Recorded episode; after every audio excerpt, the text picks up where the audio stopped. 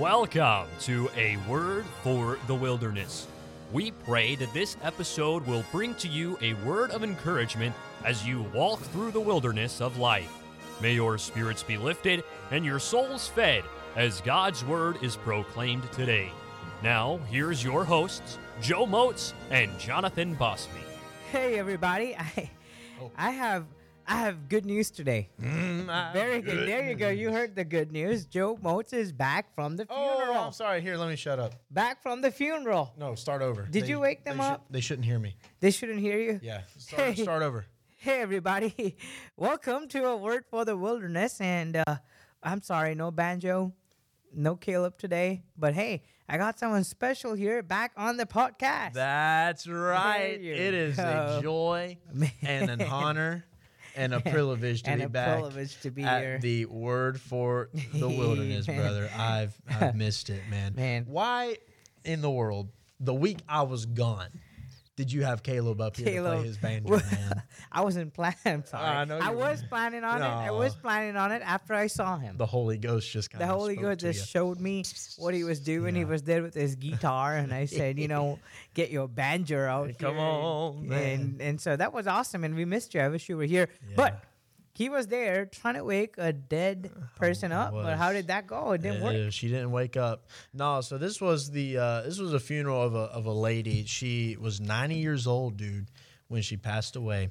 And uh, her and her husband were a huge blessing to me when I was growing up in our church. I told the family this. I was like, I don't understand it, but uh, but all of my friends growing up in the church were old people.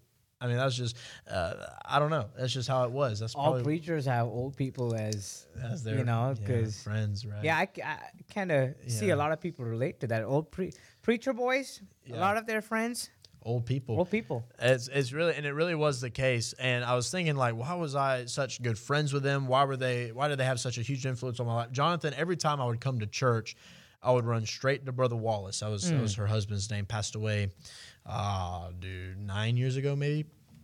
And uh, and so I would run up to him and he's like, "All right, Joe, shake my hand." And I'd shake his hand and he would give me like a little Hot Wheels car. He'd give me a piece of candy. And then he smelled my breath and he'd give me some mints. He started giving me mints. And uh, I think I need to do that right now, Joe. I'm, uh, I'm kidding. sorry, I am I'm kidding. at least like I am five, kidding. two, ten Just feet imagine away. how bad it is if you're five feet away. That's why you're not getting a girl. Yeah, probably is. Probably is. I don't know, man. I switched to Colgate, Harmon, Amber. I mixed them both up. T- I don't know, man. I drink mouthwash You every need to mo- put some bleach. No, I'm kidding. I'm kidding. to Bleach. burn up all the bacteria or whatever they call. Ninety-nine point nine percent. I don't know. What, I yeah. don't know what, what happened to that other uh, point one. Yeah, it's still there. That's what kills you. That's true. That's true, man. Dude, finals are next week, bro. Finals, Finals are are next week. Next week, and it's really, really finals for me, and It I'm is done. finals for you. Hey, tell them that story about that time where it was finals. it was finals week, and you didn't wake oh, up. I still remember my Dude. freshman semester here at Golden State Baptist College, Yeah. English 99. Yeah, The 8 a.m. final was at 8 a.m. Yeah. The 9 a.m. final was at 9 a.m. So I thought the 10 a.m. final would be at what time, 10 a.m. right? Yeah. That's kind of what happened. So I slept in. It was a 9 a.m. class, actually. I slept in. Yes. I slept in and I get a call from Adam Aldana, dear, dear friend. Uh, sorry, Aiden Aldana. Hell yeah. I always- Nobody would know that. Nobody would know, but he called me and he, he texted me and he said, "Hey, you, you got to come to uh, class this final." I said, "I'm tired. Put the phone down." I got a text from Mrs. Sloan. Yeah. Mrs. Sloan. I, I think she called me or she texted me or something. I said, "I'm sleeping." I'll be, I'll be, I'll be there. I'll be there in a minute. Little did I know that it started at eight already, and Yeah. I I got up at eight thirty, got ready. Don't ask me if I read my Bible, cause Oh no. I know you're not as spiritual. okay, That's so all don't judge me Let's on that. Okay, don't be a bad Baptist judging me. No, I'm kidding. Right. But here's what happened. I got ready at at eight fifty, and I'm sitting down all the way from eight fifty to eight fifty seven to go there at nine, not knowing it's been an hour since that holiday already started. I walk that- by. There's this group of people. They're like, "Man, you missed it." I'm like, "Really?" They're like, "You're kidding me." I said, "No, here's the here's the question paper." I had to make the most important decision in my life: Mm. go back to sleep want to go. there." there you I, go. wa- I started walking towards the dorm and said, Yeah. "All right, I'll do it again. I'll go sleep now." I was tired, man, tired. That was when we were going to Monterey and all that that's stuff. true. And and then I said, "No," I went back, wrote it, but that's just you know just uh, a small. It's one of the small things that I mean, the memories that we had, man, that, all that fun times. The interview, remember in my room? I do, I do. I interviewed Jonathan, and he interviewed me like like we're pastors of a church, man, and and uh, the end result was I wouldn't hire him, he wouldn't hire me, so we're just it's just different. Te- Tell us how we became friends. I still. like, Yeah. you remember that day? I do remember that day. So Jonathan will tell you, me and him became friends through preaching. That's literally how we became friends. And so uh, he would have in his room like I don't I don't know what you would call them like like just these Cell different groups. Sorry, no, it's not cell groups. no, Jo- Jonathan would have some small groups in his in his in his in his Right, home, not his groups, home. not cell What are those things called? Dorm room. Yeah, he would he would have dorm groups up in his room, and uh, and yeah, we would go around and we would uh, we would have wine and and, and crackers and we. I'm kidding, no. And so, but literally, like we would we would just have like little like services, you We know, well, just- basically yeah. prayer meetings, you know, and preach. and uh, and we would preach. And so like one night he asked me to preach, and so I just gave them a thought, you know, and just kind of shared something with them. And then the door opened, and folks kept coming in. Folks are out in the hallways. We open up the windows. Folks are in the park next door. I'm kidding. Uh, I mean, folks are like listening and Folks coming from in and Safeway came in. No, I'm folks kidding. from Safeway. We set up a tent, you know, and we just and we just started Yeah. having a revival for eight weeks in a row. It was awesome. No, but uh, but that's really what happened, and that's that's how we became friends. That's literally how That's- it started. And uh, dude, I still remember, the folks. sack race. The yeah oh yes I- yes yes yes the the sack sack, race. race. The our first activity at Golden State. He had just gotten in right either that n- the night before Night or the before, the night yeah. before, and so he was still on you know Indian time, and he's like lagging and you know everything. He walks five steps and then he only walked one. You know, it's just kind of how it happened, and so he would uh uh what, what oh, let's see what happened and so okay so we had the sack race out in the parking lot and uh and and and so there's like one space left and jonathan's like there getting ready to go go go do it and you know here's the new guy i want to try to be a blessing well i'm a new guy too i would try to be a blessing to him I didn't know that. I thought you were a junior or a senior. yeah he thought i was on I staff had no idea. Yeah. and so I was like, I was like, "You want to go?" I was hoping he'd say yeah, but he said no, and I was like, "Oh, okay, I'll go." Joe for did. You. I did. I went for you. He went all the way on the other side, but when he's coming back, he couldn't do it. He Yeah, I walked just back. I remember that. I just thought that, that was, was like fun times, man. good times, and and then the revival meeting, and then Online revival. online yeah. revival, and we stayed up till two to try to Try make it, it. and good times, man. Well, we may have to do a special episode on on just the memories of how we, We met. really. you did- know what? You know, And we are, maybe not, not not next week, right? But the week after, we'll kind of maybe do yeah, A, do something, do Yo- a special one, y'all are gonna want to listen to Yeah. that. We're gonna call it our season finale, Uh-huh. right? right? Now we're coming back after this. Somebody's gonna We are, die. yeah. though. Somebody's gonna die. I mean, we uh, No. season finale. Somebody's got to die. Okay, Jonathan. I think.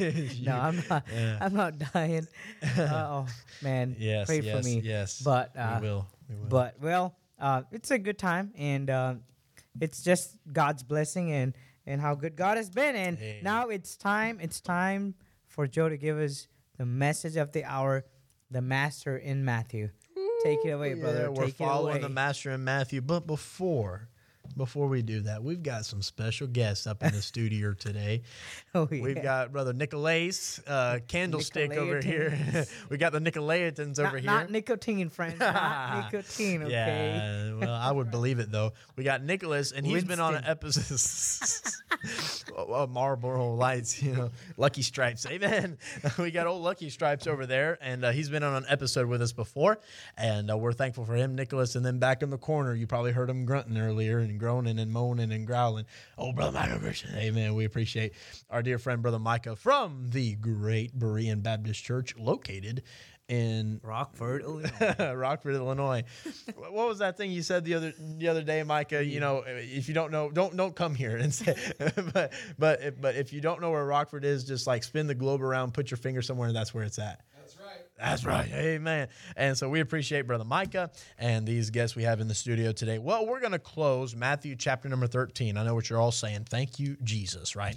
We're closing Matthew chapter number 13. This entire chapter is filled up with parables. Jesus, the master teacher, uh, has taken these earthly stories with a heavenly meaning, right? And he's been explaining what the kingdom of heaven is. And so he's done that throughout the entire chapter. Now, we end with something that's really kind of tragic, Brother Jonathan, pretty tragic. Now, I was thinking when I was studying this chapter, man, Jesus has been teaching this entire time. Man, folks have been listening. They're on the edge of their seat, soaking in everything he said like a sponge. Man, this chapter has got to end on a high note.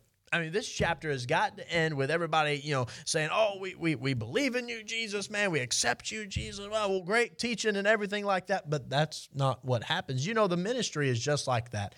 Sometimes, man, you're pouring everything out, you're pouring everything out, you're pouring everything out. God is using you, God is blessing you, and then, man, just in a split second, boom. I mean, it all comes crashing down, right? And obviously, we build up from there, but that's kind of what happens even in the ministry of Jesus. Look, Matthew chapter 13, I'm going to read some of these verses, some of these statements here. Verse 53 And it came to pass that when Jesus had finished these parables, he departed thence, and when he was come into his own country, he taught them in their synagogue, insomuch that they were astonished and said, Whence hath this man this wisdom and these mighty works? So Jesus goes to his old stomping grounds. He goes to his own hometown of Nazareth. He goes into the synagogue, basically like our modern day church, and he begins to teach them. And they're they're they're astonished, the Bible says. They are amazed. And they said, Man, how did this happen? Where did this man get this wisdom? And how is he able to do these mighty works? Look at verse 55. Is not this the carpenter's son?